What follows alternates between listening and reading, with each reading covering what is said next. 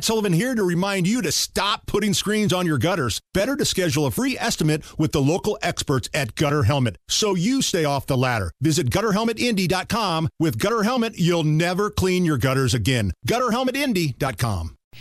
Um, speaking of Donald Trump, MSNBC's host Rachel Maddow she jumped on The View. Now, you were telling me about this, Nige, because you watch The View every day. Or DVR it, yeah. I, uh, I now watch it instead of uh, uh, where I used to watch Tucker.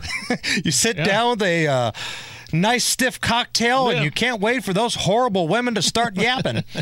uh, MSNBC host Rachel Maddow was on The View, and she warned that a second stint in the White House for Donald Trump, if he wins in 2024, could be dangerous for the free press because he wants to execute them. He's basically portraying a future for America if he is put back in the White House in which we don't have another election after yeah, that. That's ever. right. Because the elections are all rigged, that the democratic process can't be yep. trusted, that Congress should just work for him, the Justice Department should just work for him. That's a strongman form of government. That's don't not what we He'd cancel the news, like the right. news are done. That he wants to put MSNBC on trial for treason so yeah. that he can execute us.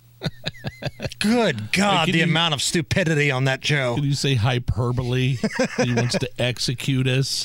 What, wait, what did she say at the beginning? He's there? basically portraying a future for America if he is put back in the White House in which we don't have another election after yeah, that. That's ever. right. Because the elections are all rigged, that the democratic process.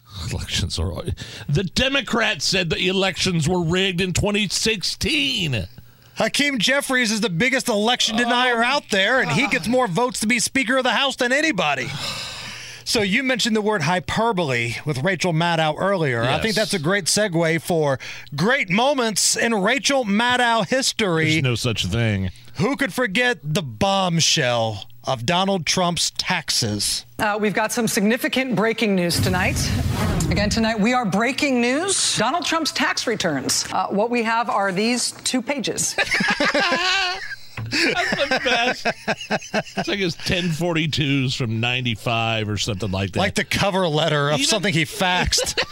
even that late night talk show host roasted her for that.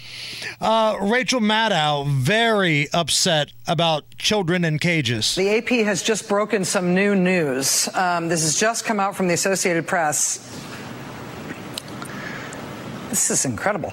Trump administration officials have been sending babies and other young children. Oh, hold on. to at least three.